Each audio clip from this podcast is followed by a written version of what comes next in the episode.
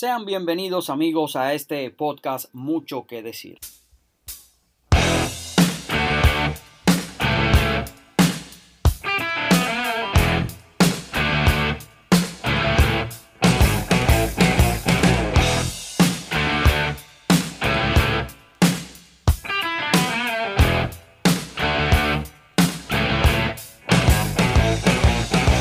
El escenario político sigue complicado.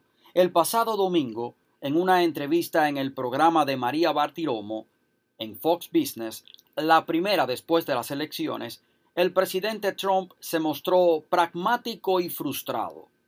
Todos aquellos que han acusado a Trump de dictador o de una especie de Hitler deberían preguntarse por qué, si Trump es supuestamente un dictador, un déspota, no se decreta presidente de una vez y por todas. En lugar de eso, los jueces de cortes intermedias, de circuitos de apelaciones, por ejemplo en Michigan, han rechazado escuchar las evidencias o los affidavits de irregularidades. De hecho, el presidente dijo a los periodistas el mismo día de acción de gracias, después de hablar con los militares, que iba a ser muy difícil conceder porque el fraude había sido masivo. Sin embargo, Trump dijo, y cito, en cuanto a si puedo o no hacer que este aparato se mueva rápido, porque el tiempo no está de nuestro lado. Todo lo demás está de nuestro lado. Los hechos están de nuestro lado. Fin de la cita. Aún así, Trump ha tenido victorias, aunque éstas se han transformado en derrotas. Por ejemplo, un juez detuvo la certificación de Pennsylvania debido a una audiencia que se llevó a cabo con el equipo legal del presidente a la espera de otra audiencia para presentar evidencia. El día de la audiencia definitiva, este viernes, la demanda presentada por el senador republicano Mike Kelly sufrió una derrota cuando una Corte Federal de Apelaciones en Filadelfia rechazó rotundamente las alegaciones del equipo del presidente. La Corte dijo que era muy tarde para presentar esta demanda.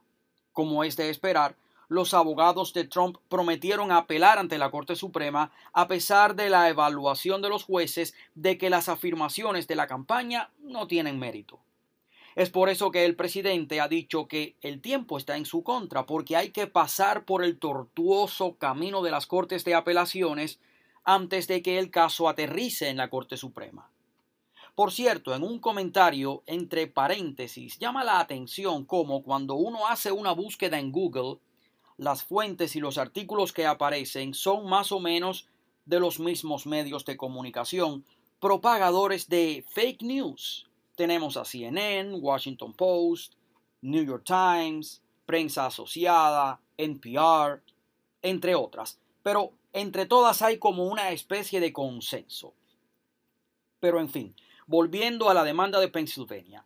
Recordemos que unos meses antes de las elecciones, la Corte Suprema de ese estado tomó la decisión de cambiar las reglas del juego en lo que han sido estas elecciones. Pero eso fue ilegal. La Corte Suprema hizo eso aprovechando que la legislatura estaba de receso de mayoría republicana. Quien puede cambiar las reglas de las elecciones es solamente la legislatura y no la Corte Suprema del Estado. Y mi pregunta es, ¿por qué los legisladores de Pennsylvania no se apresuraron a revertir esta ilegalidad? El mismo presidente Trump lo dijo en la más reciente entrevista con María Bartiromo, si los republicanos no reaccionan, no van a estar en el poder nunca más, porque los demócratas ya encontraron la fórmula mágica para ganar elecciones, voto por correo y alteración de votos con los sistemas de conteos de votos. Al parecer, no va a haber sesiones ni audiencias en Michigan como en Pennsylvania y Arizona. Ya de hecho, Michigan certificó a Biden, lo cual era de esperar. Al parecer en Michigan no quieren escuchar argumentos o affidavits. En Georgia, el juez Timothy Baton ordenó primero que el equipo de la abogada Sidney Powell no podía tener acceso a las máquinas de votación de Dominion Voting, pero con posterioridad reconsideró su decisión y le dio a los acusados del estado de Georgia hasta el 2 de diciembre para responder a la nueva moción de los demandantes. Tomen nota que sigue corriendo el tiempo el 2 de diciembre y hay fechas clave. Por ejemplo, El 8 de diciembre es una fecha clave, el 14 de diciembre ni hablar cuando se certifique en el Congreso de los Estados Unidos. Y el equipo legal de Sidney Powell busca inspeccionar las máquinas de Dominion Voting en los condados de Cobb, Winnet y Cherokee. Este juez federal que supervisa la demanda electoral de Sidney Powell en Georgia emitió una orden de restricción temporal el domingo por la noche declarando que los funcionarios electorales tenían prohibido limpiar o alterar las máquinas de votación de Dominion Voting usadas en las elecciones de noviembre. Vamos a ver si lo respetan. Porque la decisión que tomó el juez Samuel Alito de que tenían que echar a un lado y almacenar las boletas en Pennsylvania, al parecer no lo hicieron. La demanda de la abogada Sidney Powell en Georgia contiene 30 denuncias de fraude electoral y otras evidencias ilegales e irregularidades, la mayoría basadas en declaraciones de testigos y peritos. La demanda alega problemas con el software utilizado por las máquinas de Dominion Voting y las propias máquinas. La demanda dice que alguien podría ingresar algún código malicioso con solo 7 minutos a solas con una de estas máquinas de votación y un destornillador. También afirma que las personas podrían sobreescribir los registros de actividad, o sea, cambiar la configuración para excluir determinadas boletas y conectar las máquinas de votación a Internet a través de computadoras portátiles.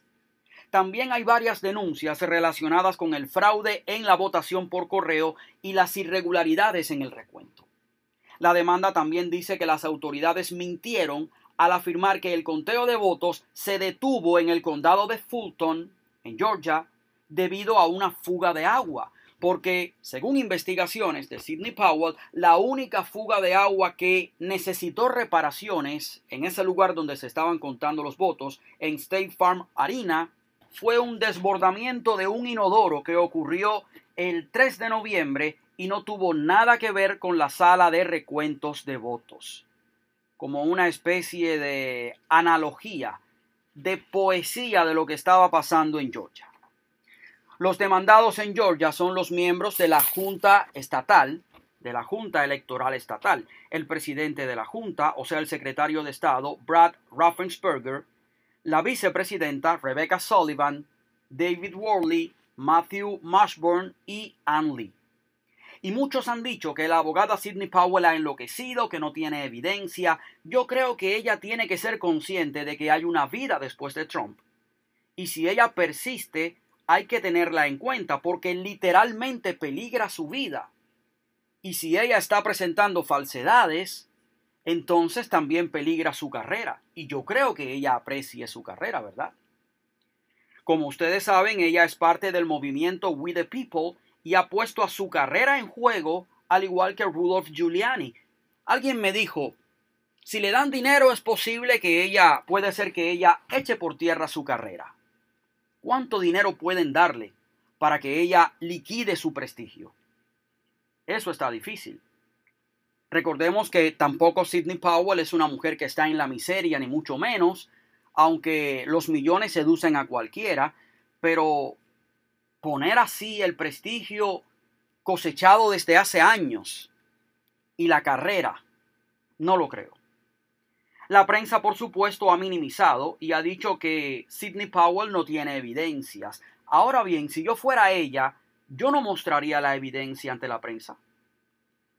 Además, no tiene por qué ventilar las evidencias frente a una prensa corrupta que va a tergiversar los hechos. Ustedes se acuerdan del pasaje del Evangelio cuando el Señor Jesús dice que por qué le vas a dar flores a los cerdos. Porque les tiras las flores o las perlas, no recuerdo bien lo que utilizó el Señor Jesús, pero el punto es que tú le tiras algo bueno a los cerdos y devoran eso bueno que tú les tiras y además te devoran a ti. De hecho, la prensa es, como todos saben, corrupta y tergiversaría los hechos. Sidney Powell está haciendo lo que tiene que hacer mostrar sus evidencias y desplegar su estrategia, pero en la Corte. Por cierto, hay una nueva demanda, pero esta vez en el estado de Virginia, centrada en posible fraude en las elecciones para el Senado estatal y para la Cámara de Representantes del Estado. El proyecto Virginia, un comité de acción política republicano, pide una auditoría después de lo que ellos llaman un encubrimiento electoral en la legislatura estatal de las elecciones del 3 de noviembre.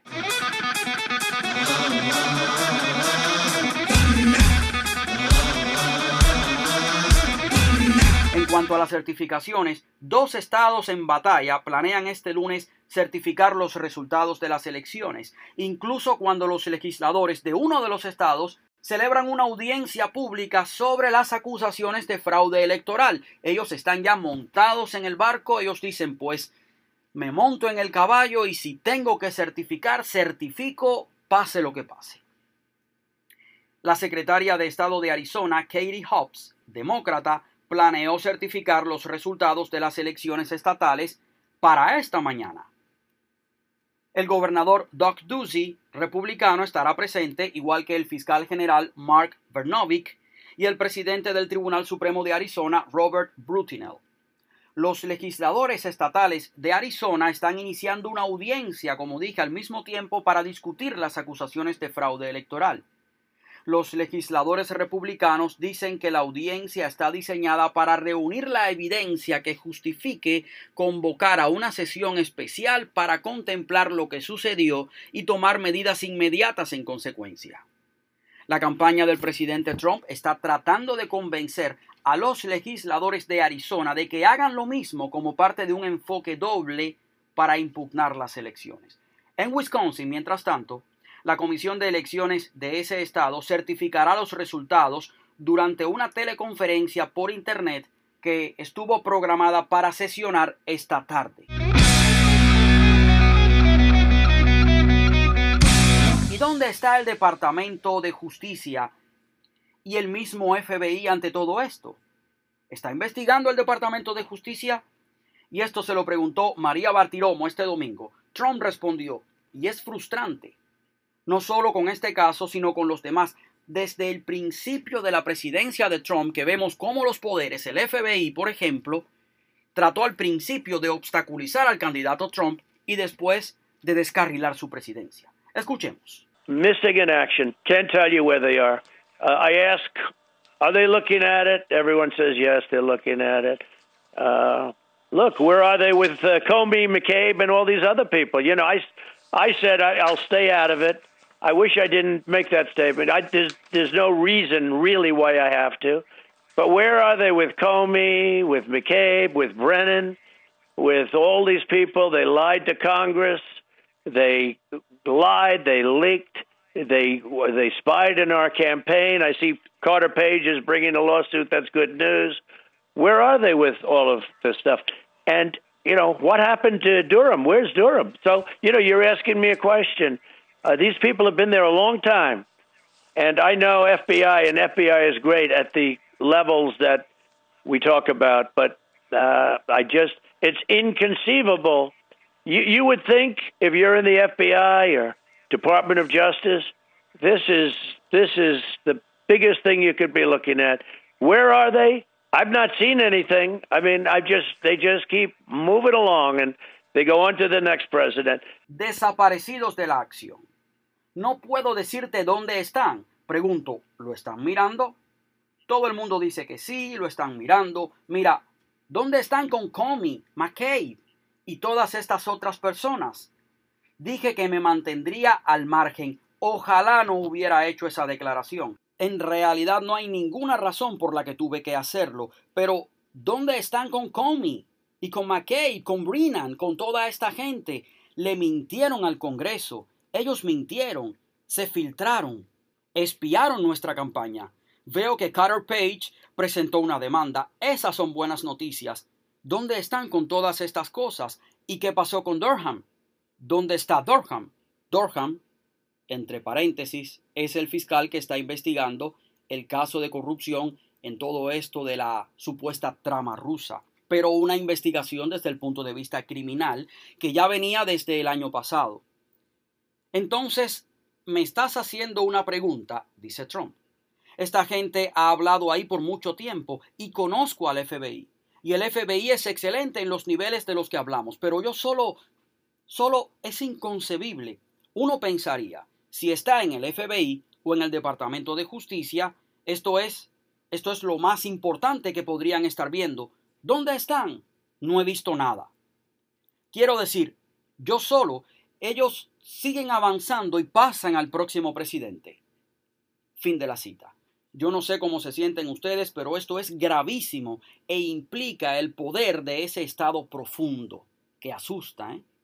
Y Trump agrega. All I can say is I haven't heard, with all of the fraud that's taken place, nobody's come to me and said, oh, the FBI's nabbed, you know, the people that are doing this scheme. Uh, the FBI is looking at Dominion, which nobody even knows where they're based which nobody even knows where the votes are counted. You know, the votes in Dominion, they say, are counted in foreign countries, okay?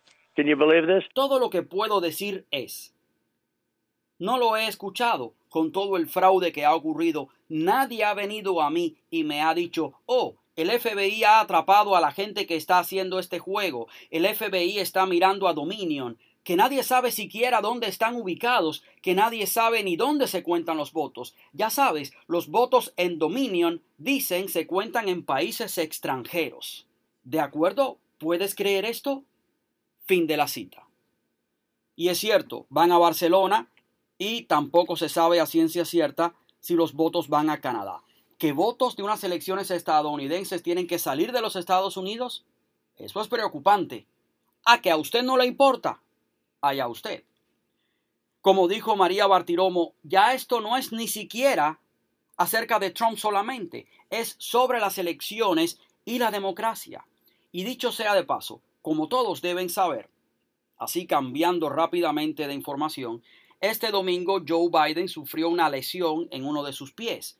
Se le practicó un CT scan y los médicos vieron fracturas muy diminutas. Por tanto, tendrá que usar una bota especial por varias semanas. Trump le dedicó un tweet. Ponte bien pronto. Get well soon. En resumen, al menos un par de casos pararían en la Corte Suprema. El tiempo es clave y está en contra de Trump. La buena noticia es que a pesar de su frustración y de la apatía de la prensa antiestadounidense y del Estado profundo, Trump quiere luchar. Habría que ver si los jueces de la Corte Suprema quieren echarse a medio país encima y también quieren luchar y ser patriotas. Habría que ver si miran eso o tienen en cuenta otras consideraciones. Creo que tendría que implementarse una especie de programa de protección de testigos porque literalmente las vidas de los jueces corren peligro si es que deciden a favor de Trump, como creo que deberían hacerlo, porque hay demasiadas interrogantes en toda esta elección. Hay demasiado en juego. Veremos qué pasa. Ya no hay tiempo para más. Yo soy Jorge Díaz Díaz.